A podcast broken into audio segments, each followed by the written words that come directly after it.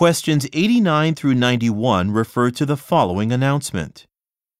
As a brief reminder, the government inspector will be here at our automotive factory on Thursday. She'll be examining the factory to ensure that it meets all of the current safety standards.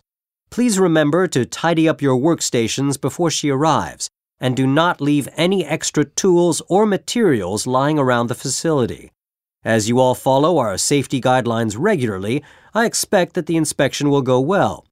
But I still want everyone to be as prepared for it as possible. If I learn any more details about the inspection, I'll be sure to let you know.